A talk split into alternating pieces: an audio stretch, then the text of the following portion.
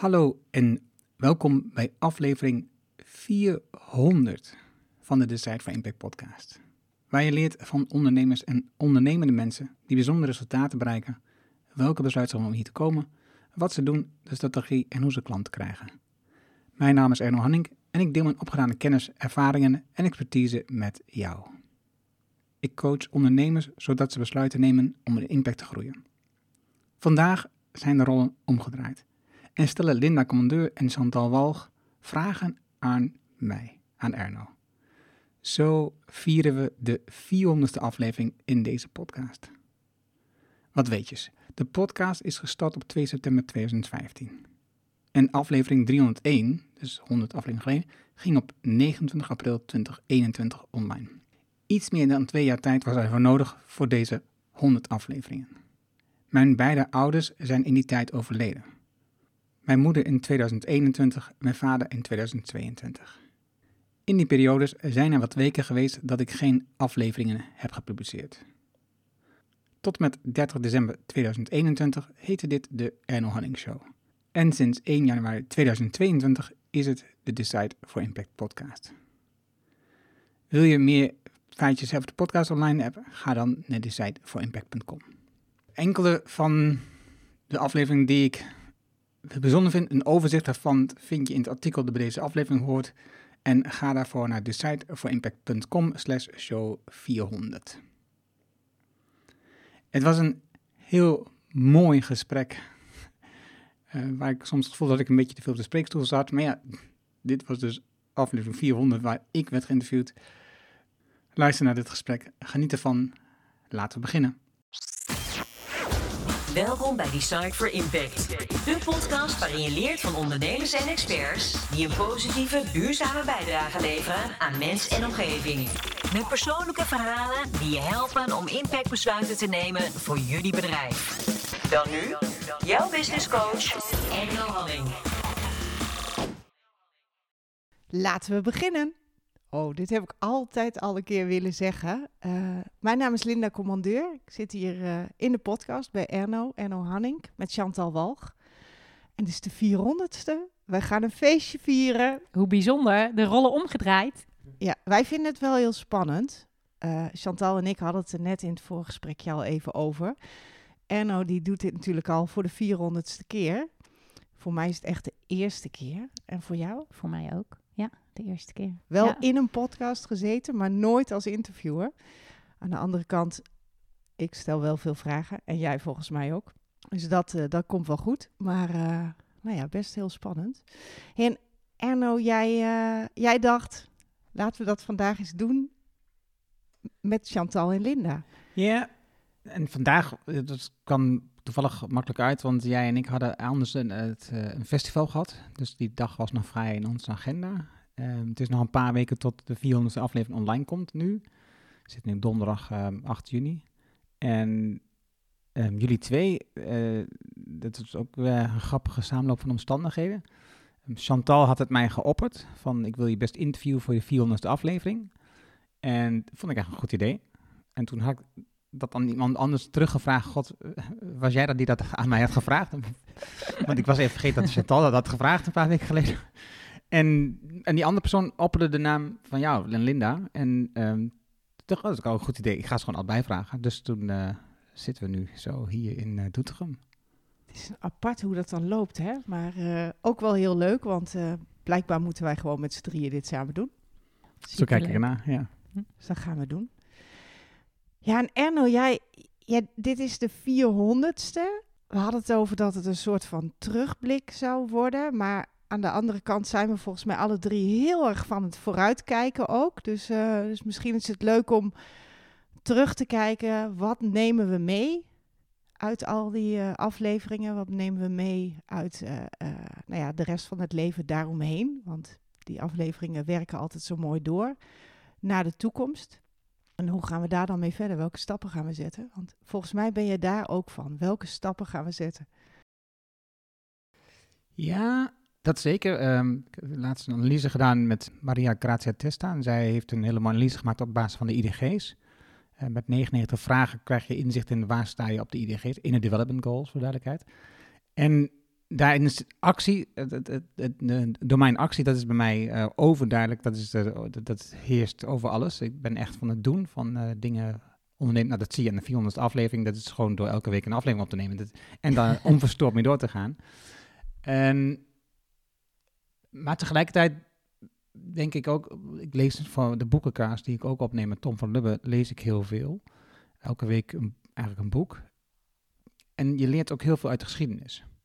Het is terugblikken en luisteren naar de geschiedenis, wat er in de verleden is geboren. We hadden net over naberschap, jouw boek. En ik denk dat ook dat is belangrijk. Dat je niet alleen maar vooruit kijkt, maar ook weet wat er in het verleden is gebeurd en wat je daarvan kunt behouden of weer kunt oppakken. En zeker nu, gisteren hadden we een workshop over de EDG's bij, in, bij de ZZP in, in, Zutphen.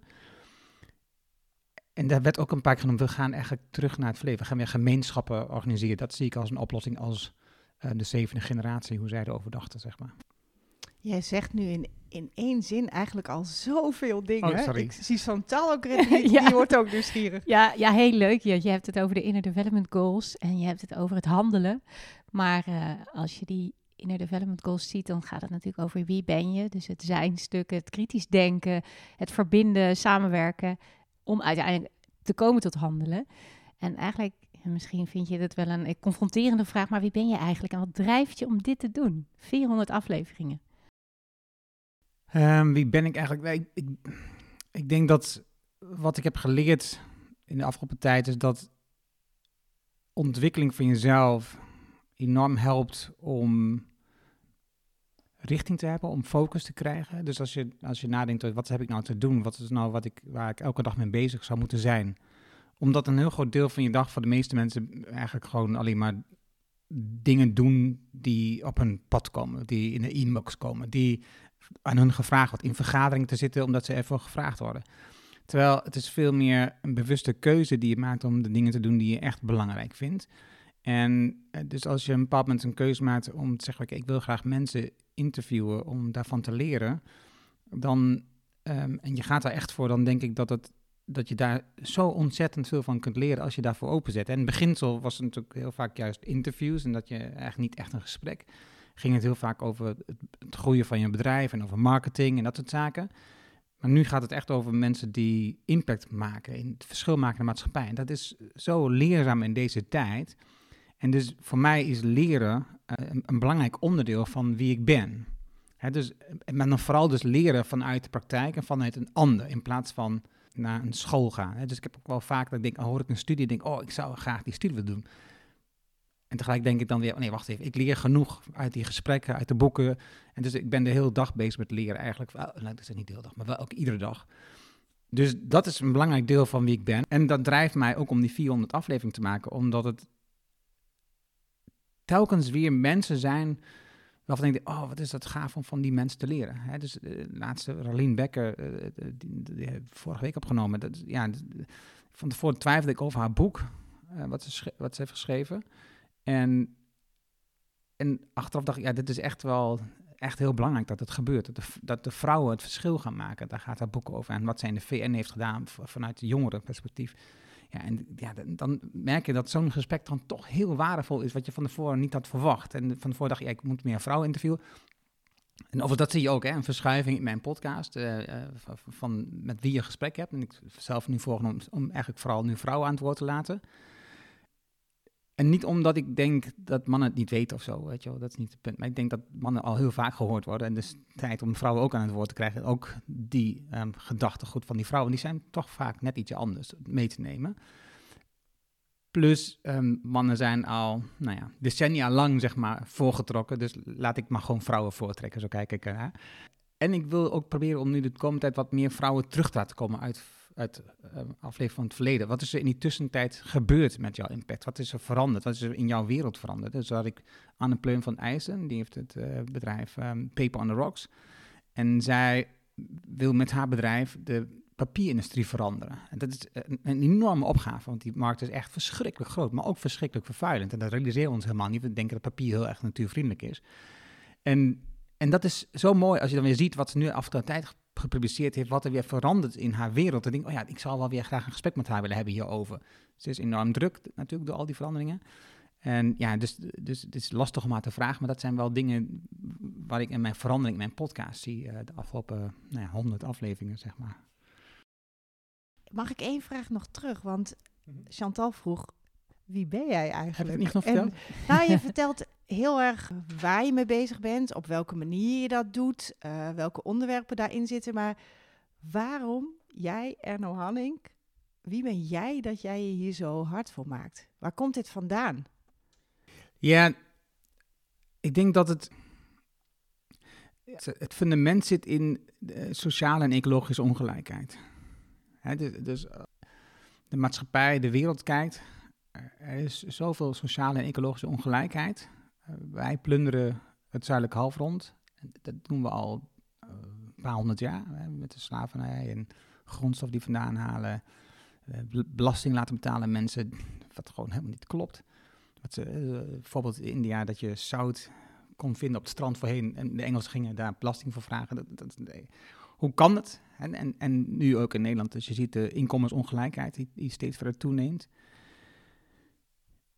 dat raakt mij enorm. En tot voor, nou ja, laat ik zeggen, tot voor een jaar of zes geleden zat ik vooral over na te denken, hoe kun je nou je bedrijf laten groeien? Hoe kun je nou met je bedrijf omzet, meer omzet krijgen, meer klanten krijgen? En nu ben ik echt van mening dat het enige wat telt is dat je nadenkt over hoe kunnen we eigenlijk meer gelijke kansen creëren? Hoe kunnen we meer gelijkheid in een wereld organiseren?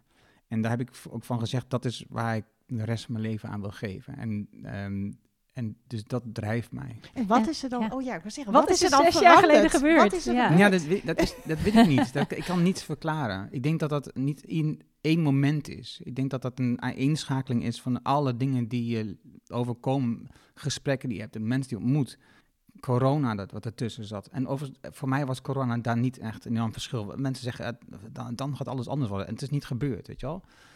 Ja, ik, nee, voor mij was dat niet het verschil. Wat wel een verschil was met corona, want ik had in 2018 besloten om um, van online naar offline te gaan. Dus ik had al mijn online pakketten van mijn website gehaald. En ik ben alleen maar nog gesprekken van gevoerd met ondernemers hè, in mijn coaching, met fysieke ontmoetingen. En toen kwam natuurlijk 2020, kwam corona, dus toen mocht het niet meer. En 70% van mijn omzet ging weg. En, en dus moest ik weer schakelen. Ik moest weer wennen aan een nieuws. En dit heeft een half jaar geduurd, terwijl ik nog maar twee jaar was gestopt met offline, met online. Een half jaar geduurd om weer terug te komen naar weer het online um, gebruik en coachen en dat soort dingen allemaal. Dus dat was best wel een lastige. Uh, dus dat heeft het wel gedaan met mij. Maar ja, ik denk niet dat dat de bijdrage was. Het was gewoon een aaneenschakeling van dingen waardoor ik dacht van... oké, dit is wel... dit is wat me echt drijft. Ja, want als ik jou dan zo hoor, dan denk ik... ja, ik lees ook dat er in India bepaalde misstanden zijn... of ergens anders op de wereld, of zelfs bij mij om de hoek. En heel veel dingen gaan in mijn dagelijks leven ook gewoon weer langs me heen... en ga ik door zoals ik uh, altijd al doe. Nou ben ik ook wel iemand die zich uh, snel druk maakt, maar wat maakt dan dat, dat dat jou raakt? Of dat jij daarvan uh, in actie komt? Of, nou ja...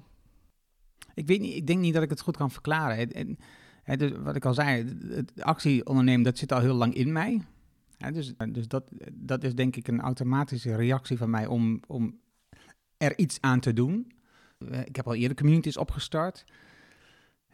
Uh, ja, ik, nee, ik denk niet dat ik het heel goed kan verklaren. Het is een, het is een, een steeds meer uh, convergerend, is, hè, dat je bij elkaar komt. Een convergerend iets, waardoor je steeds meer focus krijgt op dat ene wat het verschil maakt. En het voordeel was wel, want um, met de IDG, uh, Pieter van Os heeft mij daar vorig jaar in contact gebracht is wel dat het een raamwerk is wat heel erg makkelijk is. Mensen eh, gaan heel snel daarop aan. En het is echt marketingtechnisch zit het goed in elkaar.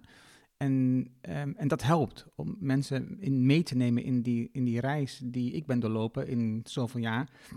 Om dat in een workshop of in een gesprek of in een presentatie uit te leggen hoe dat dan zit. Weet je wel? En dat, dus ik, ik, dat heb ik wel vaak gemist. Ik, vaak ben ik te ingewikkeld voor mensen. ik loop te ver vooruit. Weet je wel? En dat is en ik verander ook te vaak, omdat je veel doet. Um, is het eh, van Facebook naar LinkedIn, van uh, klanten krijgen, naar Ja, want zo ken ik jou, hè? Ja. Van laat de klant eh, naar Ja. jou komen. Ja, Ik, ik ben nog wel nieuwsgierig. hè.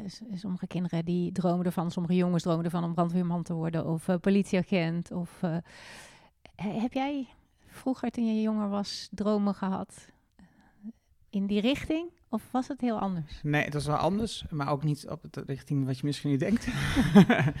ik ben altijd al heel gek van muziek, maar niet van muziek maken, van muziek luisteren. Eh, dus ik wilde heel graag ehm, in, in de branche van eh, audioproducten maken eh, terechtkomen. Eh, dus ik wilde heel graag, ik heb gesolliciteerd bij Philips en zo, dat soort bedrijven allemaal. Ik wilde heel graag bij dat soort bedrijven gaan werken om audioapparatuur te ontwikkelen. Dat, dat, dat leek me enorm gaaf. En toen kwam ik ook aan het programmeren. En toen, ik vond het ook echt super gaaf te programmeren. Maar ik had toen een vakantieklus.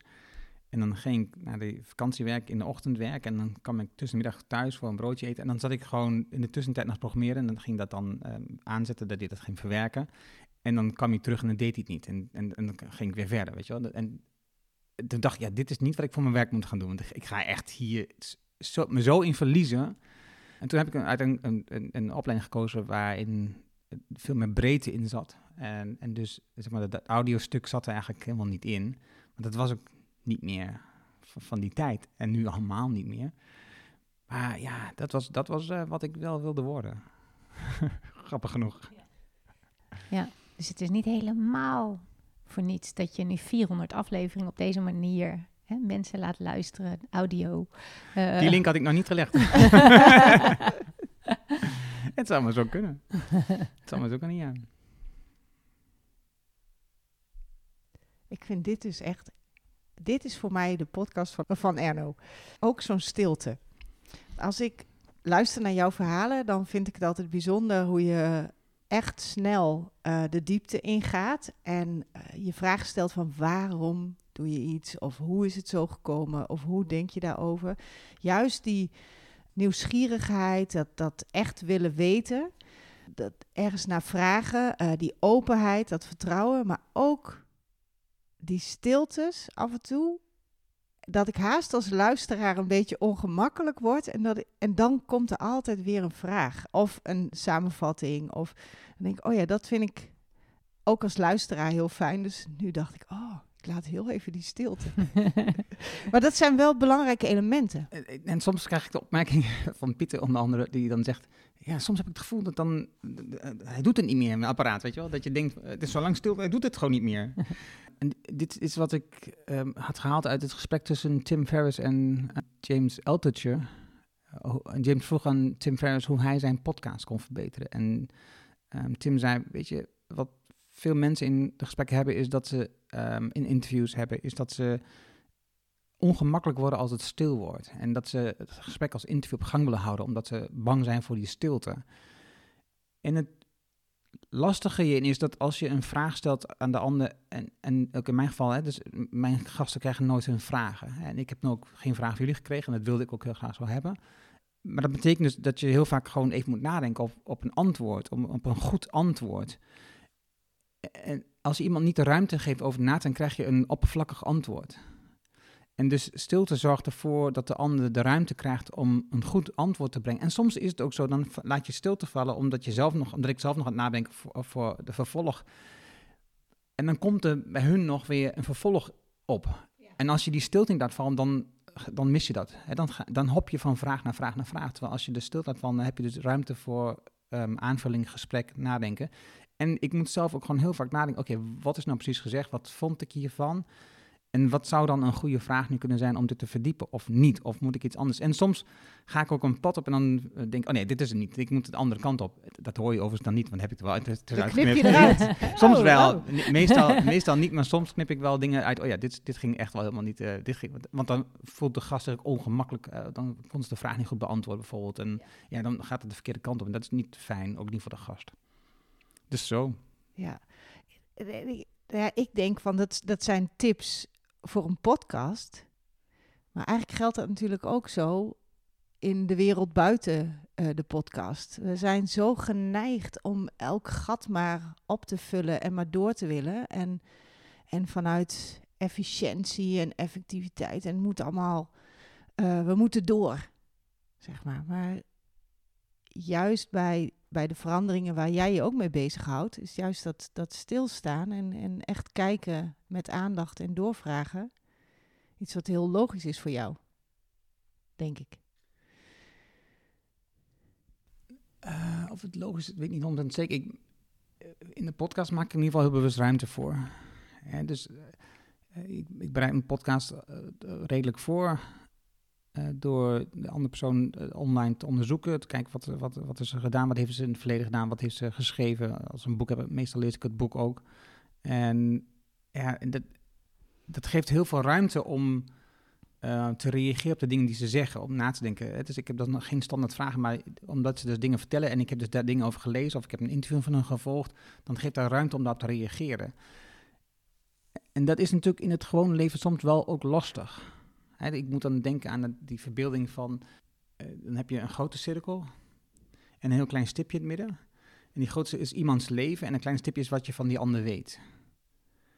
En, en, dat is soms lastig. Hè? Dus je, je, je, je, bent in gesprek en je reageert op dingen wat een ander zegt, maar dat komt alleen met de kennis die je nu hebt van die persoon in dat gesprek.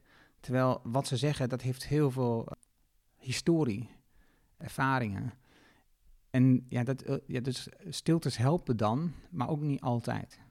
Dat is wat ik denk ik wil zeggen. En hoe kom jij daar dan, hoe, hoe, want met die wetenschap, dat er altijd veel meer is dan wat je weet en wat je ziet, hoe, hoe ga je daarmee om? Hoe, hoe handel je daarnaar in een gesprek? Ja, niet, niet bijzonder, denk ik. Het, ja, weet je, ik denk dat het ook, eh, als je 400 gesprekken hebt gehad, of 300, het maakt niet uit, maar als je, dan op een bepaald moment heb je ook het vertrouwen in jezelf dat je het gesprek kunt voeren. Weet je, dat je elk gesprek eigenlijk wel interessant wordt en mooi wordt, omdat je oprecht geïnteresseerd bent in de ander en niet probeert eh, als een journalist de gaten te vinden in iemand zijn argumentatie. Of, of dat je probeert iemand zijn gedachtegoed onderuit te halen omdat je het er niet mee eens bent. Dat is niet hoe ik erin zit.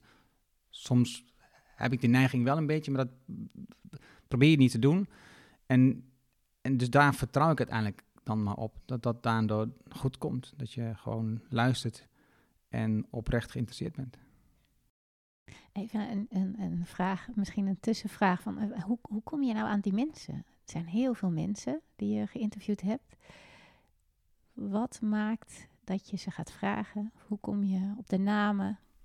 Nou, het meest, ik, ik vind ze eigenlijk grotendeels allemaal zelf vaak als ik een gast krijg aangereikt, dan is dat net niet de persoon die ik zelf zal interviewen. Dus ik zoek ze eigenlijk altijd zelf op. Uh, het kanaal wat ik eh, op dit moment eigenlijk alleen maar gebruik is LinkedIn. Voorheen had ik nog Twitter, maar LinkedIn is het kanaal wat ik nu echt gebruik en waar ik ook uh, nou, elke dag wel ben. En doordat je berichten krijgt via iemand anders, updates op LinkedIn in de, in de, in de feed, of doordat je een reactie van mensen ziet en dat even naar dat profiel kijkt en denkt, oh, dat, is wel, dat lijkt me interessant, ga ik even, ga ik even kijken wat hebben ze aan werk al meer gedaan, wat voor een boek hebben geschreven. En dat is voor mij dan een startpunt om te kijken. En dan nog maak ik lijstjes soms. En nog duurt het een half jaar voordat ik ze gevraagd heb. Weet je wel? Dat is niet altijd niet dat ik iemand gelijk vraag. Maar dat is wel wat ik doe. Dus ik kijk, onderzoek op LinkedIn met name. Uh, boeken die we, die we lezen voor de boekenkaast, boeken die ik zelf lees. En vraag dan soms een auteur bijvoorbeeld om dat te verdiepen, wat er precies achter gaat. Waarom gaat het, of soms wil ik het boek een podium geven en wil ik de auteur een podium geven, zoals uh, Marije van den Berg met haar boek uh, Stop, zeg maar, doen.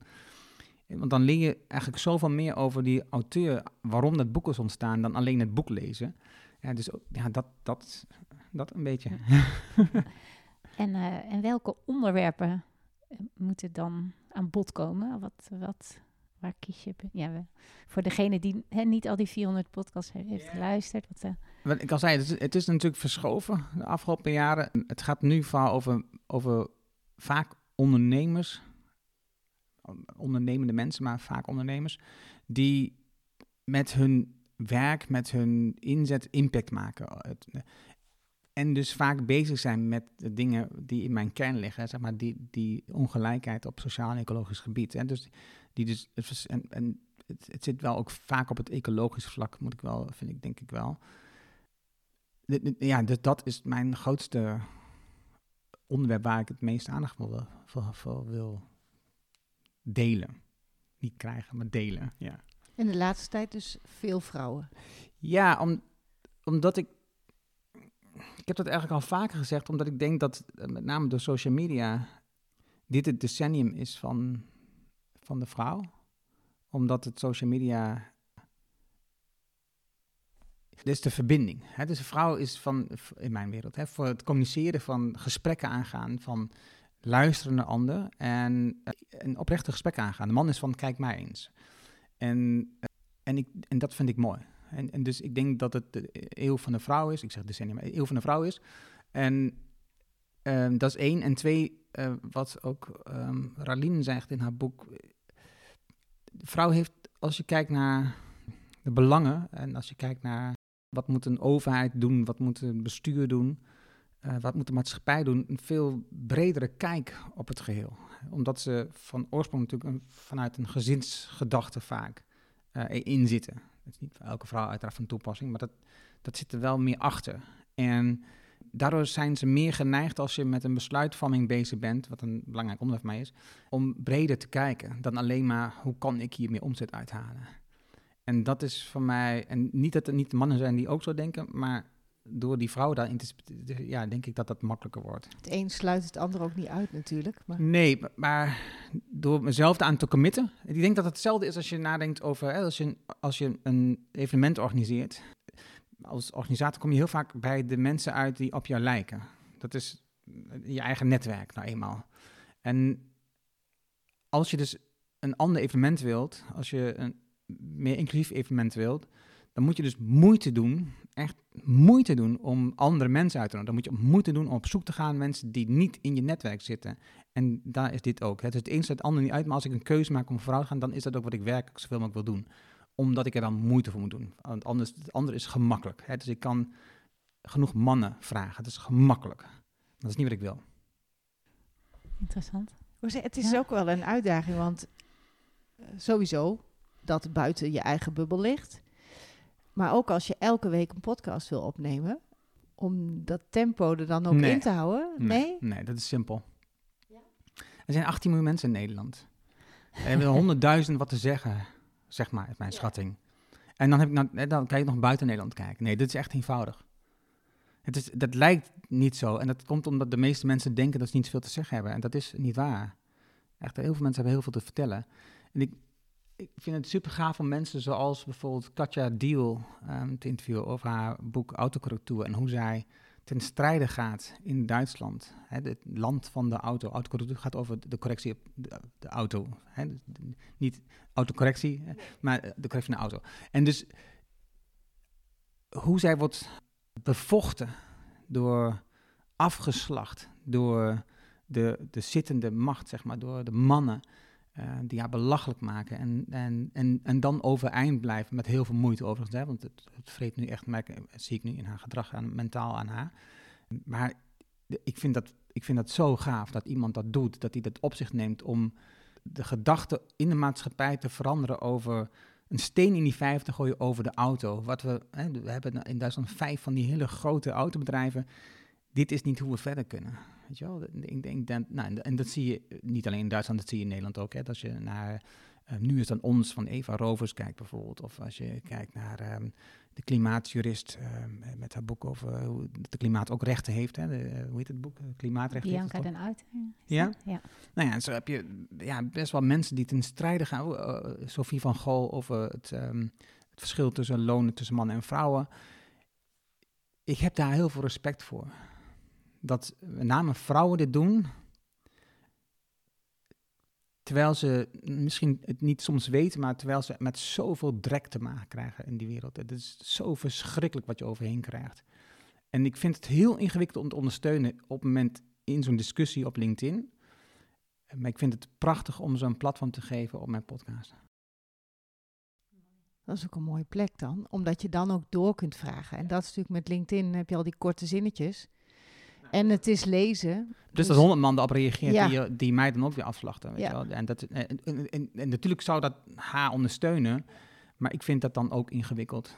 Dus ik heb dan liever gewoon een podcast waar ik gewoon een gesprek kan hebben en kan horen waarom dat gebeurt en wat ze daaraan doet en hoe ze daarop reageert. Het is mooi. Ja. Je noemt echt wel een aantal vrouwen die echt het verschil maken, dus impact maken. En kun je nou gemene delers halen uit wat zij doen? Zijn er gemene delers in bijvoorbeeld de, eh, de manier van handelen, de waardes die eronder liggen? Uh, kun je daar iets over vertellen? Nou, ik denk dat ze hebben ergens in het verleden een bepaalde ervaring gehad. Waardoor ze tot de conclusie gekomen dat, zijn dat, dat ze dit moeten veranderen, dat dit, dat dit hun aandacht vraagt. En toen gewoon eigenlijk keihard aan het werk zijn gegaan om dat te organiseren. En het duurde vrij lang dat ze tractie hebben gekregen. Uh, maar als ze eenmaal tractie hebben, dat ze ook daar nu uit kunnen putten, uit die tractie. Dat ze kunnen putten uit de gemeenschap om haar heen. En zoals nu Katja Diel bijvoorbeeld, die heeft nu op haar nieuwsbrief, eh, die kun je op abonneren voor 5 euro. En dat support haar om te, om te leven. En ze leefde ook van presentaties. Maar nu geeft ze dus daarmee de, haar volgers, haar fans ook een stem. Hè? Dus een mogelijkheid om bij te dragen aan wat je vindt dat ze doet, dat dat goed is voor de maatschappij. En uh, Elisa Pauls bijvoorbeeld, met Zero Waste Nederland. Weet je, dat je tot een conclusie komt op een strand. Ik, heb al, ik doe het in mijn eigen wereldje. Hè, dus ik scheid mijn afval, dat is al, en ik heb bijna geen afval, of eigenlijk niet. Maar dat is niet genoeg. Ik moet het, ik moet het groter maken. Ik moet ervoor zorgen dat heel Nederland hiervan bewust wordt. En dat is wat ik bedoel. Hè. Dus je hebt ervaringen in je verleden. Je gaat hard aan het werk, eerst misschien in je eigen omgeving, maar ook al verder. En dan krijg je vogels en fans die, die, je snappen. En dan maak je gebruik van die gemeenschap. Dat is denk ik wat ik gezien heb aan gemene delers. Nee, maar als ik ook naar deze voorbeelden luister, dan valt me ook op dat het in dit geval vrouwen, maar ook de mannen die je interviewt, mensen zijn die activistisch zijn, maar niet door alleen maar actie te voeren, zeg maar. Ze, ze, ze laten echt zien hoe het kan. Dus uh, ze verbinden daar een bepaalde vorm aan die voor hun werkt en die ze vervolgens kunnen laten zien met ook daarbij al hun eigen uh, struggles, de dingen die ze tegenkomen, de, de, de moeilijkheden, de uitdagingen. Ja, en dat is, ik vind dat super gaaf om te zien en ik vind het heel erg moeilijk om mezelf te doen. Als ik zie hoe deze vrouwen, ook mannen. Duidelijkheid, maar ik zie het vooral bij vrouwen, hoe zij um, gewoon doen. Hè, dus dus uh, hun gedrag niet meer, uh, daar niet meer voor schamen. Hè, dus vol op vertrouwen dat ze het goede doen. En dat waarschijnlijk in hun privé zullen ze dat nog steeds zich afvragen, maar in de openheid niet. je ziet gewoon dat ze alles zeggen wat ze meemaken en delen en doen. Dat, vind ik bewonderenswaardig. Dat je, dat je nou, eh, als je een vraag stelt over de kleding, dat is ook gewoon daarover antwoord. Weet je? Ik schaam me dan over zo'n vraag van, ik, zie, eh, eh, ik vind het soms ook ingewikkeld als man. Hè? Dus ik zie dat je mooie kleding aan hebt. Dat, ja, mag ik dat zeggen, ja of nee? Weet je wel, als, als 55-plussige witte man. Maar dat geeft dan haar de gelegenheid om uit te leggen waarom ze dat wel kan. En dus uiteindelijk gaf het weer een mooi element in het gesprek.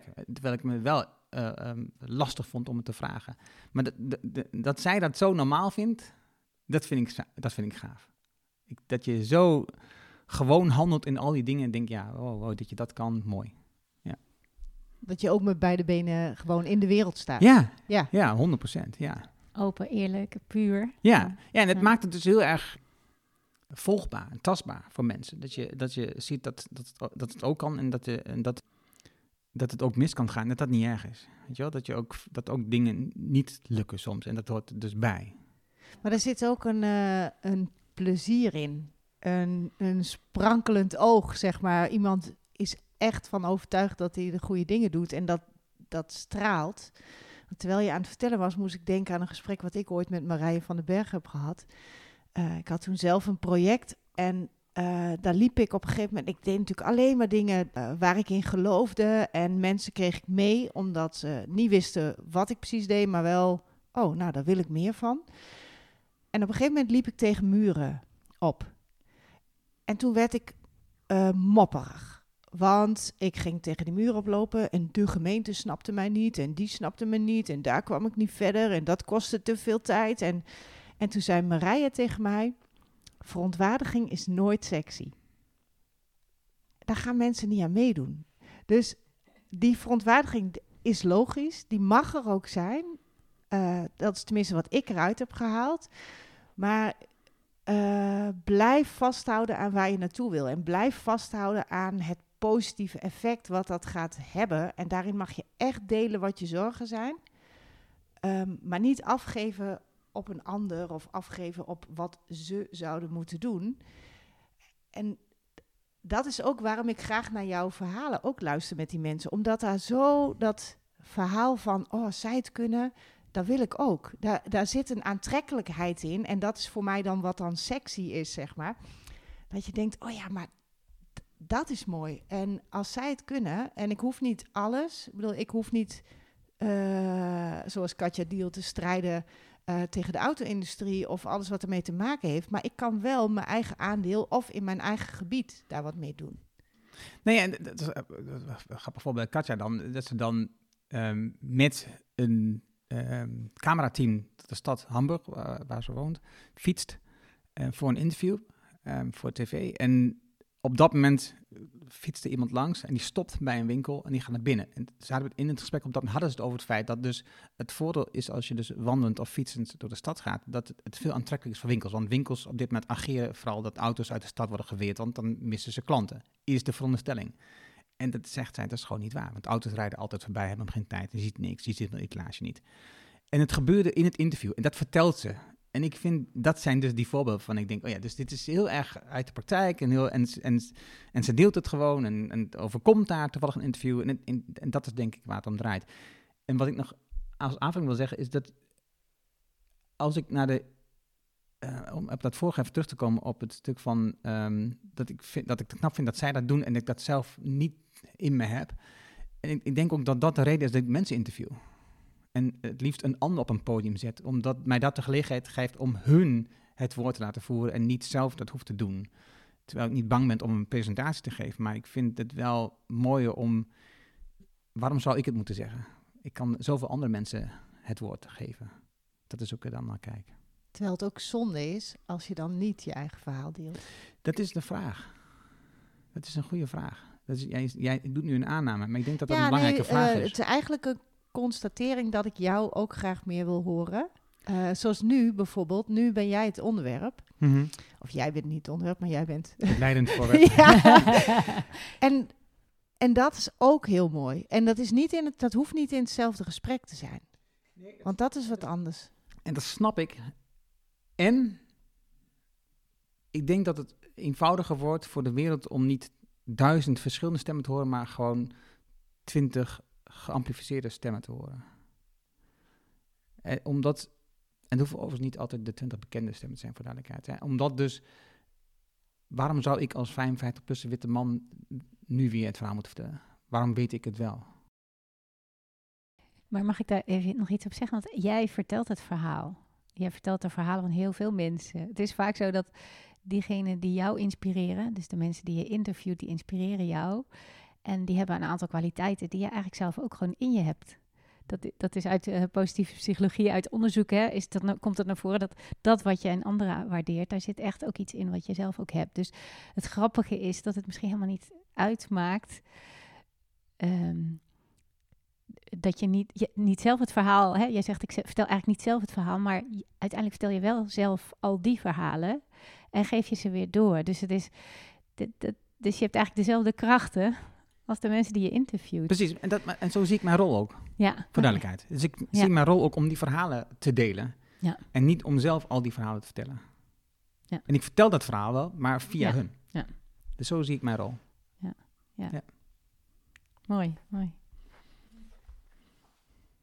Ja, je hebt het een tijdje geleden, uh, niet, niet in dit gesprek bedoel ik, niet weken geleden, vertelde je over dat je leert door vragen te stellen door uh, de boeken te lezen, door uh, met mensen erover te praten. Is dat voldoende? Want kan je leren door te lezen en te vragen? Of hoe integreer je het dan in de praktijk? Um, Elsa Boutkan vertelde over Nora Bateson. En zij heeft het over en ik, ik, vond dat heel verhelderend. Zij heeft het over dat kennis ontstaat niet door het tot je te nemen door in je hoofd bezig te zijn, maar door dialoog te hebben. Dus zij, zij laat dat zien, beeldt dat uit door twee mensen tegen elkaar te zetten en die praten met elkaar en dan zie je een wolk boven hun hoofden waar de nieuwe kennis ontstaat. En ik denk dat dat het is. En dus daarom is de dialoog voor mij zo belangrijk, want dat is het moment dat ik leer. En over de gast waarmee ik praat leert ook altijd, omdat ik dus dingen inbreng en mijn gedachten, die leert ook. Niet de hele tijd, maar haalt er altijd één of twee dingen uit. En dat is denk ik wat om draait. Dat is waar ik uit. En de, boeken helpen om achtergrond te hebben, om geschiedenis mee te nemen. Maar de dialoog brengt er werkelijk nieuwe kennis. Zo zie ik dat. Mooi, mooi. En, en het leuke is misschien ook wel dat de, de, dialoog, verhalen vertellen, geeft ook weer die cultuurveranderingen. Uiteindelijk is uh, transformeren, uh, cultuur veranderen, gaat over gedrag, gaat over de dialoog tussen mensen. Dus dat is eigenlijk ook wat jij doet. Dus impact maken door verhalen te vertellen die, die anders zijn. Ja. Ja, en, en, bijzonder wat zij dus doet. Ik ben niet bij haar geweest, maar Else, als ik met Els praat, dan heeft ze altijd honderd verhalen van dit soort dingen hierover. Maar dus, zij gaat ook naar sessies van haar, is dat ze dus dan um, in grote groepen gesprekken initieert op onderwerpen. En dus ze vertelt niet waar je, of ze vertelt niet hoe je het moet organiseren, maar ze heeft dus een onderwerp waar je dan in, in als groep over met elkaar over praat. Dat weet je niet van tevoren en je hebt het ook niet voorbereid, maar je gaat over het onderwerp in gesprek en dan leer je dus gewoon en wat ze dus, dat, een soort uh, compost, een soort voeding is dat voor je, voor de toekomst. Want je weet niet wat er precies gebeurt nog, maar waarschijnlijk gaan deze gedachten, onderwerpen in de toekomst helpen um, om de volgende stap te zetten. Dus dat vind ik wel bijzonder, dat je dit gaat organiseren op een hele wazige manier en dat het waarschijnlijk in de toekomst een verschil gaat maken. Dat, ik, vind dat, ik vind het bijzonder. Hey, je leert ook door te doen. Want ik kan uh, lezen en praten en dan kan ik denken dat ik het begrijp. En dan vervolgens gaan we, uh, moet ik iets doen. En dat is misschien wel ook een mooie link naar die IDG-hub. of, nou ja, naar de IDG's. Dus um, een van de, van de thema's daarin is handelen, maar niet maar. En jij bent nu een hub aan het opzetten. Je bent landelijk betrokken bij uh, de IDG-hubs, maar je bent ook in de Achterhoek een hub aan het opzetten. En dan loop je dus zelf weer tegen al die dingen aan. Hoe krijg ik mensen mee? Wat is mijn eigen rol daarin? Wat is wel mijn aandeel? Wat zou een ander beter kunnen? En hoe, hoe ervaar jij dat nu? Want je werkt ook heel, jij werkt eigenlijk nooit alleen volgens mij, maar je werkt wel altijd alleen vanuit je eigen bedrijf. En dit is weer echt zo samen zo'n project opzetten. Dus merk je ook weer heel veel van al die elementen waar je het allemaal over hebt. Hoe dat in de praktijk gaat. Het eerste wat ik dacht toen je het zei was, ik heb niet het gevoel dat ik ergens tegenaan loop. Uh, nee. Wat ook wel weer grappig is, want als wij af en toe bellen over en dan toch even hebben over het proces van de hub en dan, uh, oh ja, want dit ging wel goed en dat ging niet goed en daarom zou ik anders, maar het voelt dus niet als ergens tegenaan lopen. Nee, nee. Het is een ontwikkeling, denk ik. En natuurlijk, daar leer je veel van. Hè? Dus je leert veel van, um, van jezelf um, als je dingen samen doet. Je leert van, uh, want als je in je eentje werkt, dan heb je niemand om je aan te storen of niemand stoort zich aan jou. Um, als je de samen dingen doet, dan, dan kun je aan mensen storen. Dan kun je van leren. Want dan leer je dus ook, wat je net al zei, dus je positieve gezondheid. Dan zie je dus, of uh, psychologie, dan zie je dus uh, de karakterschappen waar je dus uh, op reageert. Dat is, heb je in je.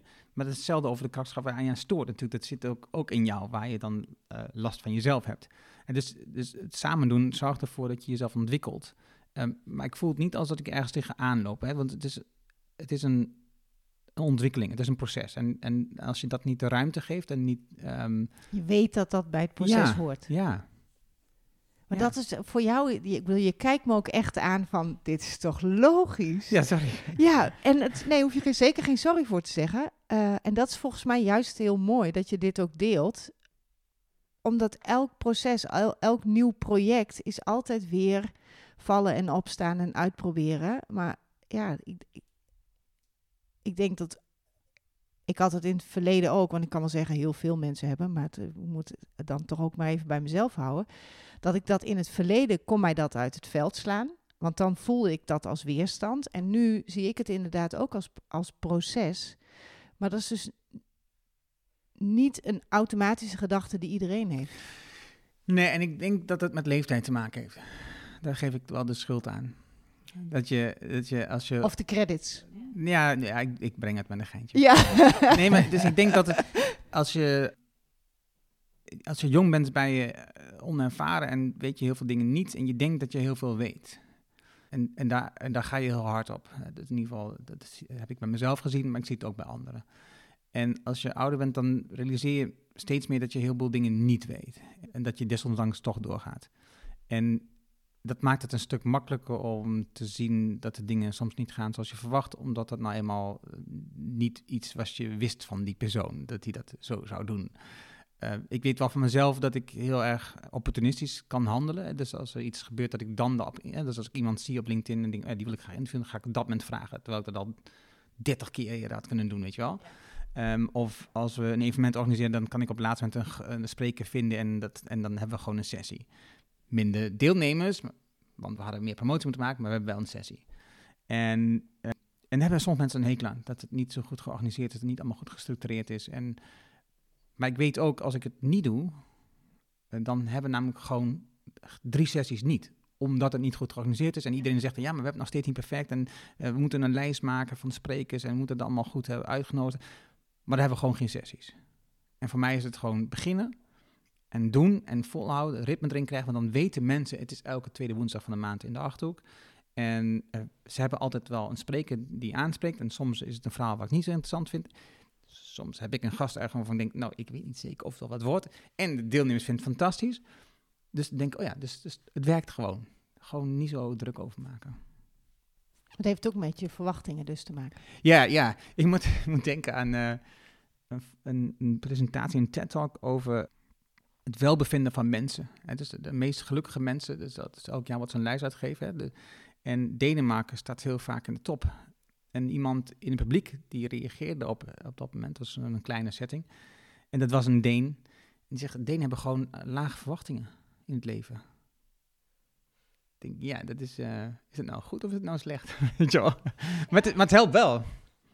Het helpt. als ik, het, het helpt zeker. eh, maar als je begint met een lage verwachting en dat wordt nog iets minder, dan blijft er weinig van over. En dat heb ik bij jou niet. Weet je, je, je hebt wel een, een hoger doel wat je nastreeft, maar dan accepteer je dat een bijeenkomst minder deelnemers heeft, maar dan komen er wel mensen in beweging. En zelf ben je in beweging. En de volgende keer ontstaat er weer wat anders. Dus het is niet zo dat je zegt: Oh, ik ben tevreden met vier mensen. Nee. Want het zit hem in dat, in dat lange termijn doel. In dat, in dat, en dat jij weet, want dat zit wel heel erg in jou volgens mij, dat je weet door in beweging te blijven, gaan dingen ontstaan. En niet als ik het uitstel of twijfel. Of... Nee, ik, ik had eerder, eh, toen ik nog bezig was met het groeien allemaal, en zat ik in een mastermind, onder andere met, Laura Blurski, die had dat georganiseerd. En dus, dat is 2012. En daar ging het allemaal over, we moeten naar de miljoen. En dat, soort- dat soort dingen werd gezegd. De 100.000 was in het begin. later omzet. Ja, sorry, voor omzet. En het ging altijd over grote aantallen. Je moet programma's maken met grote aantallen. En, ehm, en dat was niet alleen bij haar, dat was op het web overal zo. Dus ik volgde ook een, een, iemand uit Nieuw-Zeeland die dat had. En ehm, iemand uit Australië die dat op die manier had. En ik dacht, hey, ik moet ook zo'n zo'n online community opzetten. En mijn doel was 100, 100 deelnemers. Want dan had ik een mooi inkomen. En ik had er uiteindelijk 30. En ik ben het gestopt. En ik vond het achteraf zo dom van mezelf. 30, dat is toch een gaaf aantal? Waarom is dan dat 100 zo? En dat was heel vaak in mijn plannen. Ik had hele ambitieuze plannen en die waren heel hoog met omzet, met aantallen. En dan was ik teleurgesteld dat. En, die kan, mijn vrouw, die kan nog steeds niet tegen dat ik dat soort doel niet heb. Maar ik, ik, ik, kan, ik kan dat niet. Ik kan niet mij aan zo'n doel ehm, optrekken. Ik, ik word daar heel teleurgesteld van als dat niet lukt. En nu heb ik die verwachting niet. Hè, of er nu één luisteraar is of 80. Soms heb ik het. Dan denk ik, oh ja, shit, ik wou dat er duizend stond. Maar eigenlijk, ja, meestal niet. En ben ik gewoon gelukkig met één luisteraar. En dat maakt het veel makkelijker om door te zetten. Het maakt veel makkelijker om die, de intrinsieke motivatie eruit te halen. En ook dus de hub te organiseren. Want als ik me ophang aan hoeveel deelnemers er komen elke keer... En is dus een keer ehm, een onderwerp niet perfect gekozen is... of te weinig ruimte was voor promotie... Ja, dan zijn er tien deelnemers in plaats van de vorige keer waren het er 15, had ik er nu 17 verwacht. En dan ben je teleurgesteld, terwijl die 10 is ook weer 10. Ja. Het is, weer, het weer een kettingje wat je doorgeeft. En weer een paar mensen die iets hebben gehoord over een interessant onderwerp. En nadenken over de innerlijke ontwikkeling, hoe dat een rol speelt in de verandering van de maatschappij. En daar gaat het om. Weet je, dat je Chantal tegenkomt en dat zij nu hier op tafel liggen allemaal fantastische kaarten. Dat ze dit soort kaarten maakt en met Utrecht aan de slag is. En daar gaat het om. En niet zozeer over de perfecte oplossing. Nee, je liever eh, twee mensen die echt in beweging komen, dan honderd mensen die tegenover je zitten met de armen over elkaar. Ja. 100%. Dus, Ja. dus je drijfveer is om, of mensen aan te raken. Kwaliteit in plaats van kwantiteit. Ja. Misschien is het wel even ook leuk dat jij eh, eh, even zegt wat hier ligt, Chantal. Want jij hebt inderdaad al die IDG, ja, gedragskenmerken heb je allemaal uitgewerkt. En jij wijst ook elke keer als Erno iets zegt, dan wijs je ergens naar. Kun je er iets over vertellen? Dat kan ik, ja. Ja de, ja, de Inner Development Goals, dat zijn eigenlijk vijf werkwoorden. Dus van eh, wat ik net al ook zei, zijn, denken, verbinden, samenwerken en handelen. En eh, nou ja, Erno zei net al, ik ben echt van het doen, van het handelen, op zoek naar handelingsperspectief, ook bij de, de mensen. Hè, dat, dat, dat vind je ook zo mooi aan de mensen die je interviewt, dat ze ook echt met handelingsperspectief komen. Maar het leuke is dat onder die vijf werkwoorden hangen eh, kerncompetenties, vaardigheden en ja, ik noem het eigenlijk ook wel, er zitten ook echt wel waardes onder. Daar ben ik zelf heel erg op aangegaan toen ik, eh, toen ik ze voor het eerst zag. En dat die, die innerlijke ontwikkelingsdoelen, zeg maar, dat die ook echt ehm, van waarde zijn om ja, het, het geheel verder te brengen, impact te maken en de SDG's, de Sustainable Development Goals, verder te brengen. Maar ik denk ook gewoon de transitie in onze hele samenleving eh, verder handen en voeten te geven, maar ook eh, kracht te geven. En dat, nou ja, dat zijn allemaal kaartjes. Dus het zijn 23 van die vaardigheden, kerncompetenties, waardes. En ik werk daar nu ook af en toe al mee vanuit, vanuit het gezondheidsdenken, zeg maar. Ook omdat ik geloof dat we gezondheid niet verder kunnen brengen binnen de gezondheidssector alleen. En nou ja, dat vind ik ook zo leuk bij hè, toen ik toen ik jullie jou ontmoette eh, in de hub, dat je ook echt heel veel verschillende partners bij elkaar hebt gevonden die samen die IDG-hub vormgeven. Verschillende, verschillende, vanuit verschillende eh, sectoren. En dat dit zo mooi een gemene deler zou kunnen zijn. En inderdaad, ik wees er net al naar, omdat ik denk dat jouw verhaal ook weer doorspekt is met allemaal elementen vanuit die inner development goals. En dat het zo mooi is om ons daar nog meer bewust van te zijn. Wat ons drijft en welke waarden eronder liggen. En wat ook de ja, gedeelde waarden zijn, zeg maar. Dus, maar misschien dat je daar zelf wel ook iets nog over kan kwijt wil. Zo van, hè, je, vertelde, je begon eigenlijk je verhaal met het vooral hier gericht op het handelen. Maar ik heb echt ook heel veel mooie dingen gehoord al hè, over jouw houding eigenlijk. Jij wilt leren, die openheid, dat, dat zijnsstuk. Maar misschien dat je iets verder nog kan vertellen over dingen die, je, die, die eronder hangen, zeg maar. En die van waarde zijn voor jou in jouw werk. Nou, ik, ik denk wat het mooiste wat ik van je gehoord heb in onze ontmoeting was dat je, ja, het had over die vijf werkwoorden, die domeinen. ehm, en, en dat gebruik ik heel vaak nog steeds als ik het uitleg. Hè. Dus, het- dat is het mooie aan dit ding. Het is, je moet het wel doen. Het is, het is gewoon werk. Het is, het, is niet van ik heb het gelezen en, en dan komt het allemaal vanzelf. Je moet er gewoon echt mee aan de slag. En dat onthoud ik heel erg als ik eh, met mensen hierover praat. Dat ik dat heel vaak zeg tegen mensen. Het, is, het, het gaat niet vanzelf. En daarom heb ik ook het idee van de inner development habits opgestart. Hè. Dat je je gedrag aanpast en nadenkt over, oké, hoe kan ik hoe kan ik mijn gedrag aanpassen? En dat heeft heel veel te maken met gewoontes en met alle automatische beslissingen die we nemen. En dus als ik wil dat ik vaardig ontwikkelen die vallen onder deze inner development goals, dan moet ik dat bewust doen en moet ik ervoor zorgen dat ik mijn gedrag aanpas. En dat kun je dus doen met habits ontwikkelen. Nou, daar ben ik al heel lang mee bezig. En dus dacht ik, ja, als ik dat nou kan combineren, dan is super gaaf. En ik begin wist niet hoe. En nu heb ik dus de inner development habits bedacht. Nou ja, niet bedacht, maar uh, samengesteld. En als ik kijk naar um, de, de, de vaardigheden daaronder. Uh, ik heb heel erg veel met lange termijn. Uh, zeven generaties verder denken. De, kritisch denken heb ik heel veel mee. Ik, ik, ik, denk dat er te weinig kritisch wordt nagedacht over de dingen waar we mee bezig zijn. Uh, gesprek met Jan-Willem de Graaf bijvoorbeeld over de rol van de technologie. Als je nu kijkt hoe mensen ehm, springen op de trein van ChatGPT of AI, ze denken niet kritisch na over de consequenties, of de mogelijke consequenties, omdat ze het niet overzien. Het enige wat zij zien is allerlei kansen en vooral veel geld ruiken over de toekomst.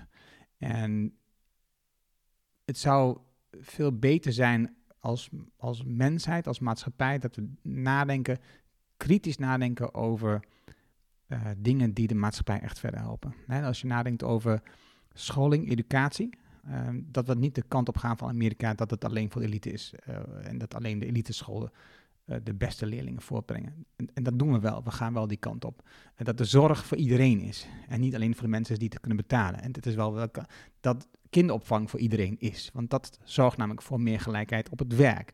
Want als je je kinderen arm bent en je kunt je kinderen niet opvangen, dan kun je ook niet aan het werk of niet de goede banen krijgen. Dat soort zaken, daar mogen we best kritisch over nadenken. Daar moeten we kritisch over nadenken. Nou, datzelfde geldt voor AI. We storten ons op ChatGPT omdat het er grappig uitziet, omdat het leuk is. Maar het verarmt onze taal, bijvoorbeeld. Nou, wat is het effect van ethiek in dit verhaal? We denken er niet over na. We laten gewoon die grote bedrijven dat voor ons overnemen. En straks zitten we weer gevangen in een nieuwe Facebook. Uh, met de uh, gevolgen rondom verkiezingen die beïnvloed worden. Het gebeurt gewoon.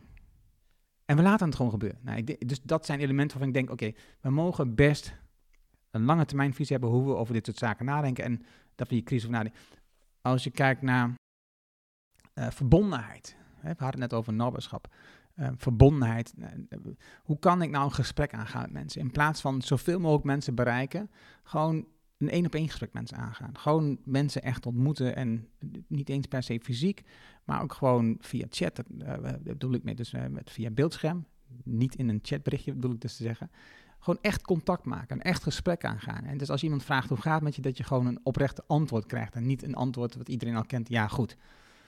Dan heb je niks aan. Want dan kun je niet helpen, je kan niks doen, je kan niet iemand ondersteunen. En als je niet hoort wat er werkelijk speelt, kun je niks doen. Maar dat is wel het makkelijke antwoord. Dus verbondenheid, het geeft ruimte om ja, mensen te kunnen helpen, om, om te kunnen ondersteunen op het moment dat het heel ingewikkeld is en moeilijk is, omdat je partner overleed, of omdat je ziek bent, of wat ook maar speelt, omdat je gewoon niet lekker in je vel zit. Nou, dus dat voor mij, nou ja, samenwerken, hebben we het al genoeg over gehad, en denk ik dan met de hub, uh, de IDG LND, wat we nu aan het opzetten, de IDG Nederland waar we mee bezig zijn.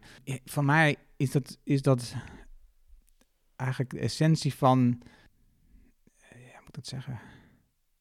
Misschien de essentie van mijn bestaan haast. En dat je, dat je in je eentje kun je het niet. In je eentje kun je wel heel hard werken. Um, maar dan wordt, uiteindelijk red je het niet. Uiteindelijk word je daar vooral ziek van. Dat, je, dat je hard werkt en geen verschil maakt. Of niet het gevoel dat je verschil maakt. En, en dus samen um, zorgt er ervoor dat, je, dat er ook dingen gebeuren als jij niet hard aan het werk bent. En ik denk dat het daarom gaat. Dat je merkt dat, om terug te brengen naar die uh, lange termijnvisie. Hoe kun je nou ervoor zorgen dat het werk wat je doet doorgaat als jij niet meer bent? Dat is waar ik voor sta met ondernemers, ook waar ik het vaak over. Hoe kan je ervoor zorgen dat je een bedrijf zo opbouwt dat het verder bestaat als jij niet meer betrokken bent? Want de ondernemers die bezig zijn is natuurlijk met hun eigen pensioen. Dus hoe kan ik nou straks het bedrijf verkopen dat ik genoeg geld heb. Dat is een belangrijk element wat in hun gedachten meespeelt op de lange termijn. Dat is eigenlijk, als je op lange termijn is dat een van de weinige dingen waar ze over nadenken. Terwijl als je als ondernemer maakt over het pensioen van je medewerkers en de toekomstige medewerkers, dan heb je een veel duurzamer bedrijf. En dan zit het met jouw pensioen vanzelf goed, mm -hmm. zeg ik dan altijd Dat is achteraan. het gevolg dan. Dat, is, dat Ja. komt automatisch, Ja. daar hoef je niet druk over te maken. Ja, dit is voor mij, dit zijn de vaardigheden die ertoe doen. Omdat het namelijk, als je alleen maar bezig bent met de ego, dat het ingewikkeld is om die ongelijk, eh, ongelijkheid in de wereld te veranderen. En dat is wel waar ik voor sta.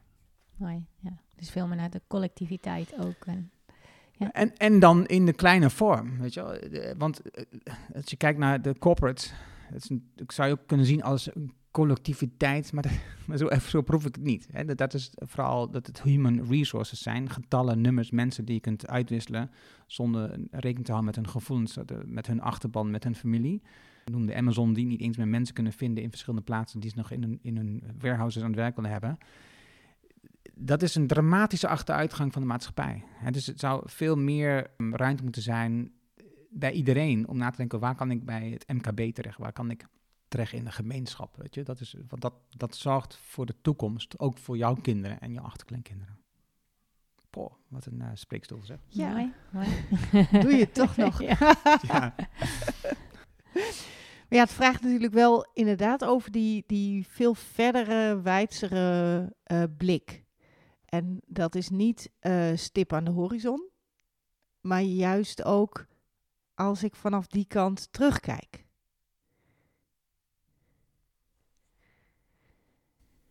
Eh, dat is een moeilijke vraag. Of, eh, eigenlijk was het niet een vraag. Nee, ik, maar ik snap- ik, ik snap merkte hem, maar ik stel, ik bedoelde maar hem ik, wel ik, als snap, ik vraag. snap het. Ik ja. snap het. Je kan het zien als zijnde, en dat heb je vast al eerder gehoord. Hè, dus als je je obituum, net als je, je, wat, wat gaan mensen zeggen als je bent overleden? Hè? Op je, Wat Mhm. gaan mensen zeggen op je begrafenis? Eh, En dat heb ik ook wel eens gedaan. En, en ik denk daar nu ook wel weer anders over. Want ook dat is weer vrij egoïstisch gedacht. Waarom moeten mensen iets goed zeggen op mijn begrafenis over mij? Dat is, eh, ja, wat is daar de waarde van? Mensen zijn denk ik vooral verdrietig omdat ik meer ben. Dat hoop ik, dat mensen van me houden. En, en dat is wel mijn ervaring tot nu toe. Eh, Dus, dus daar maak ik niet zo druk over. Maar ik denk dat het... Het verleden laat zien dat we op veel dingen niet goed handelen. Wij vonden het normaal dat we een slaaf in huis hadden. Eh, misschien niet per se in Nederland, maar zeker in de westerse wereld. We vinden het normaal dat we producten zo goedkoop mogelijk kopen en daarvoor mensen en grondstoffen landen uitbuiten. We vinden het normaal dat we een zwarte piet hebben. Maar cultuur verandert. En, en dus als we met de handelingen die we doen, onbewust, bewust, eh, mensen pijn doen, eh, mensen onrecht aandoen, dan is dat toch een reden om daarover na te denken, om dat te veranderen. En dat niet zozeer vanuit de toekomst terugkijken, maar dus ook vanuit het verleden kijken.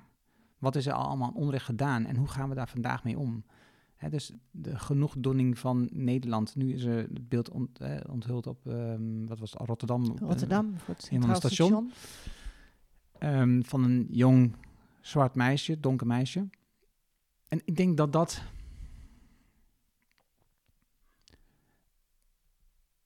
Het loslaten van eh, wat je gewend bent, het loslaten van gemakzucht, van je eigen bubbel, om te zien wat er nog meer is, wat anderen raakt, wat andere, waar anderen last van hebben. Dat is heel ingewikkeld, eh, want het is het meest makkelijke is in je eigen bubbel blijven, in je eigen comfortzone blijven. Maar, maar het is ook zo belangrijk om te snappen wat er nog meer gaande is. Om te denken, oh ja, waar moet ik eigenlijk echt aan werken in plaats van alleen naar mijn eigen. Dat is wel mooi, want ik, ik had nog een vraag. Hè, wat denk je dat er nodig is? Maar eigenlijk eh, eh, eindig je nu dit met waar, je, waar jij straks ook mee begon. Van, we moeten het onszelf niet te gemakkelijk maken. Dus we moeten, eh, als ik een sessie organiseer, moet ik juist mensen uitnodigen die niet voor de hand liggen. Dat het niet, en eigenlijk hoor ik je dat nu weer zeggen, maak het je niet te gemakkelijk ook. Nou, dat was met de Hub Achterhoek ook, dat gedachtegang. ehm, voorheen was ik eigenlijk alleen maar bezig met ondernemers. Ik had veel contact met Pieter, heb ik nog steeds. En hij zegt, ja, de ondernemers voor mij is, dat is de sprankel. Dus dat, dat, die maken het verschil. En hoe meer ik daarmee bezig ben met de Achterhoek, hoe meer ik denk, eh, dat is de halve waarheid. Misschien een kwart. Omdat ambtenaren ook het verschil maken. Omdat burgers ook het verschil maken. Omdat de mensen in de zorg ook verschil maken. en Mensen in de educatie ook het verschil maken. Op een andere manier. eh, Misschien soms heel lastig. Denk aan een marathon. Als je een marathon loopt, dan is het echt super gaaf dat je zou kunnen lopen als uh, Kiplegat, of hoe heet die kerel? Of eh, Sivan. dat, is, dat is, als je zo kunt lopen, of als, als Bos, dat dan geen, geen marathon, dat is een korte afstand, dat je, dat je zoveel kracht, souplesse, ik ben een hardloper. Echt dus die ik- snelle, Oh. soepele... Ja, het is zo, ik vind het zo bewonderenswaardig om dat te zien. Ehm, en als je een marathon in vier uur loopt, is het nou knapper of niet? zij doen er twee uur over, twee uur een beetje. Maar vier uur volhouden, dat is eigenlijk lastiger. Ja. Je trainingen zijn altijd langer. Hè, zij lopen een training in anderhalf uur. Ik doe het drieënhalf uur over op de laatste weken. Eigenlijk is het knapper. En ik denk dat het... En dat gaat je minder natuurlijk misschien af. Dus je moet er meer moeite voor. Dat vraag is of dat zo is, hè? Maar, uh, nou, maar dat is denk ja. ik het verschil. Dus als, Ja. je, als je...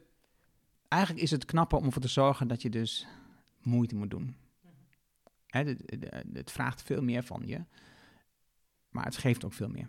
Dus als je een hub opzet waarin je ehm, en de overheid en educatie en zorg en al die aspecten betrekt en ook ondernemers betrekt en zelfstandig betrekt. Omdat zij dan met elkaar in gesprek komen, dat is één, dat is super gaaf, dat, je, dat zij van elkaar leren. Maar twee, voor mij persoonlijk, dat ik nu in contact ben met gemeentes en leer van de gemeente Aalten en hoor van burgemeesters en van de VNG. En een heleboel dingen denk ik, mijn god, schiet eens op, doe het eens anders, maak het eens makkelijker. Maar tegelijkertijd leer ik wel heel veel dingen die ik niet Ja. wist daarvoor. eh, Hoe ingewikkeld dingen soms zijn, eh, waar je rekening moet houden als gemeente, hoeveel al op hun bord ligt. En hetzelfde in educatie. Educatie hebben we het net ook even op. Je kan er zoveel in veranderen. Maar tegelijkertijd is het ook heel ingewikkeld. Er zit heel veel achter. Er zitten heel veel systemen achter. En heel veel cultuur achter. Dus hoe kunnen we dat veranderen? Nou, enkelingen, zoals van Aldo, die doet dat anders. En ik denk dat dat, om die mensen in te brengen, van die verschillende disciplines, verschillende achtergronden, verschillende geloven, verschillende eh, nationaliteiten, entiteiten, maakt niet uit wat. Lastig, maar het meest leerzame wat je kunt Ja. doen. En ik wil dan toch één ding zeggen over hoe belangrijk het is dat jij dit doet. Want we hoeven niet te zeggen, oh hoe geweldig Erno Hanning is. Dat wil jij ook helemaal niet. Maar doordat jij die vragen stelt, doordat je die mensen die, dat podium geeft, doordat je die verhalen verder vertelt, maak jij wel mogelijk dat ik ga nadenken. Dat ik dingen eh, misschien gewoon blijf doen en denk, nou laat die Hanning maar lullen. Maar dat er ook dingen zijn waarvan ik denk, nou, ik hoorde dat hij dat zei, want hij had die en die gesproken. Dus het is niet eens per se van jou, maar je maakt ook echt heel, heel erg mogelijk om bij te sturen, om te veranderen, om net even anders te gaan denken, doen, zijn, verbinden, samenwerken. En volgens mij is dat gewoon heel erg, heel erg waardevol. En dat doe je deels door deze podcast, maar doe je ook in je gewone gesprekken. En daarmee moeten we juist jou ook niet buiten beschouwing laten, want dat is zo'n belangrijk onderdeel daarin. Dat vraag ik ook niet. Nee, nee, nee, maar dat is soms wel haast. Bijvoorbeeld als je het net eh, over je, over je begrafenis hebt, van wat zou je dan willen dat mensen zeggen? Dan denk ik van ja, maar juist doordat jij dit doet, gebeurt er iets. En dat is wat anders dan kijk die geweldige Erno Hanning en wat hij allemaal deed. Maar het, is, het maakt wel mogelijk dat er dingen gebeuren. Ja, En dan denk ik aan het, want dat vind ik mooi namelijk. Wat jij dus straks zei, maar ik heb die drie, eh, liefde en wat is de andere? Ja. ja, de liefde voor jezelf, de ander en de aarde. Dus vitaal, sociaal en duurzaam. Juist. Ja. Ik vind liefde dus een mooie hierin. Ja. Eh, en- ik denk dat dat een centrale rol in mijn leven speelt. De liefde voor mijn vrouw, voor mijn kinderen, eh, daar heb ik mijn leven op ingericht. Ehm, de liefde voor anderen, eh, om te luisteren, om eh, verbindingen te maken, om dingen te organiseren. De liefde voor mezelf, om eh, goed voor mezelf te zorgen, om te lopen, om sport te doen, om met mensen te verbinden. En, dus ik vind liefde, ehm, dus dankjewel Chantal daarvoor, dat, je, dat, dat, eh, dat vind ik een veel mooier begrip dan eh, dat je ertoe doet. En, en ik heb niet het gevoel dat ik er niet toe doe, dat is niet hoe ik het Nee. ervaar. Maar liefde, eh, ik vind het fijn eh, als mijn kinderen ehm, eh, hier zijn op een verjaardag of op een andere dag, als, als, als we samen dingen. Een van de meest la- lastige dingen die we de afgelopen tijd hebben gedaan, daar snappen mensen helemaal geen zak van, maar dat maakt niet uit. We- zijn eh, twee keer terug naar, naar Dortmund gegaan. Ik ga eh, met mijn zoon eh, eigenlijk heel vaak naar de wedstrijd van Dortmund, BVB, voetbal kijken. En, en, en, en dat doen we vooral omdat mijn zoon is daar fan van die club. En ik ben het ook wel een beetje, maar hij is echt een fan. En dat zou je overigens niet zeggen als je naast me staat in het stadion. Maar, maar ik, ik vind het een heerlijk moment om met hem samen die wedstrijd te gaan. Om daar samen te zijn en samen weer terug te rijden. Ook als ze verloren hebben. Dus wij zijn twee keer terug naar Dortmund gegaan. Om, we hadden geen kaartjes voor het stadion. Dat was de laatste wedstrijd van Zoen. Ze konden kampioen worden. En we zaten met z'n tweetjes voorin. En, eh, mijn vrouw en mijn dochter zaten achterin. We waren met z'n vieren. En normaal gaan ze niet mee, maar in dit geval gingen ze uiteindelijk toch mee. We zaten van tevoren te speculeren over, dat er best wel een grote kans was dat ze kampioen zouden worden. En ze wonnen niet. De terugreis was echt niet gezellig. Ehm, het was stil in de auto. Uh, Just en ik waren echt chagrijnig. Maar ik dacht er ook over na dat het bijzonder was dat we met z'n vieren waren. En dat we dat hebben, dat we daar waren. En dat we dat ik niet had willen missen. Weet je, dat ik, ook al zijn, we, zijn, zijn, we, zijn ze geen kampioen geworden, hebben we dat feestje niet gevierd. Het was een goede keuze om daar te zijn. Het was een goede keuze om dat mee te maken. En dat, en dat is liefde voor mij. Weet je, dat je samen aan het ontbijt zit of samen zit te eten.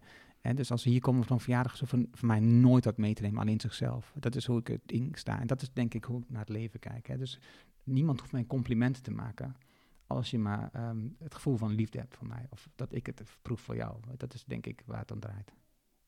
Wow. Zeggen, wat kunnen we daaraan toe, Chantal? Ja, ik, ik, wat door mijn hoofd gaat is Ubuntu. Ik ben omdat wij zijn. En ik heb hmm. het idee, dat, dat leef je. En ik heb geen kennis van die... Uh, ik weet ervan, voor duidelijkheid. Maar ik heb geen kennis van de, van de inhoud van Ubuntu. Maar ik hoor het natuurlijk vaker. Ja, ik denk wel dat dat dat is, ja. Ja, onbewust uh, dat leven, ja. Zeggen, en hoe mooi is het dat je niet overal woorden aan kunt geven. En dat het er gewoon is. Ja, ja dat denk ik ook. Dankjewel. Ja, ik denk dat dit echt een prachtig uh, slot is van deze 400ste aflevering. En tegelijk een heel mooi begin van alles wat er hierna komen gaat. Dus uh, ik ben al benieuwd naar alle nieuwe gesprekken. Nou, dankjewel Chantal en Linda voor uh, dit gesprek met mij. En dat jullie bereid waren om hier nu te zijn en met mij dit te delen en, en, en mij te bevragen. Dankjewel daarvoor. Dat was het mooie gesprek met Chantal en Linda. Vol met liefde. Je vindt de namen en links die we noemden in het artikel dat bij deze uitzending hoort. Ga daarvoor naar de site impact.com slash show 400. Wil je vanzelf automatisch de volgende aflevering van deze podcast op je telefoon ontvangen? Dat kan heel eenvoudig. Heb je een iPhone, dan zit daar standaard de Apple Podcast app op. Open die app, zoek de site voor Impact Podcast op en klik op abonneer. Heb je een Android-telefoon, installeer dan eerst bijvoorbeeld de Player FM app. Open die app, zoek daar de site voor Impact Podcast op en klik op abonneer. Dankjewel hiervoor. Heb je een vraag, reactie, opmerking over deze aflevering waarin vragen aan mij worden gesteld of heb je een vraag over de podcast in het algemeen? Stuur dan een e-mail naar podcast@decideforimpact.com. Ik hoor super graag van jou. Wil je leren hoe je focus en energie vindt met jouw innerlijke kompas? Hoe verbinding in je team het verschil maakt? Hoe je vertrouwen krijgt in je collega's en hoe je een moedig mens wordt? Download dan het boek Impact Besluiten, waarmee je nieuwe medewerkers aantrekt op decideforimpact.com. Dit is mijn nieuwste boek en daarom download je het helemaal gratis. Je hebt zelfs geen e-mailadres nodig. Vraag jouw boek nu aan op decideforimpact.com. En ik weet, je hebt een volle agenda, je leest het in één avond uit. Dankjewel voor het luisteren en graag tot de volgende. Dankjewel voor het luisteren naar deze aflevering van de Decide for Impact podcast.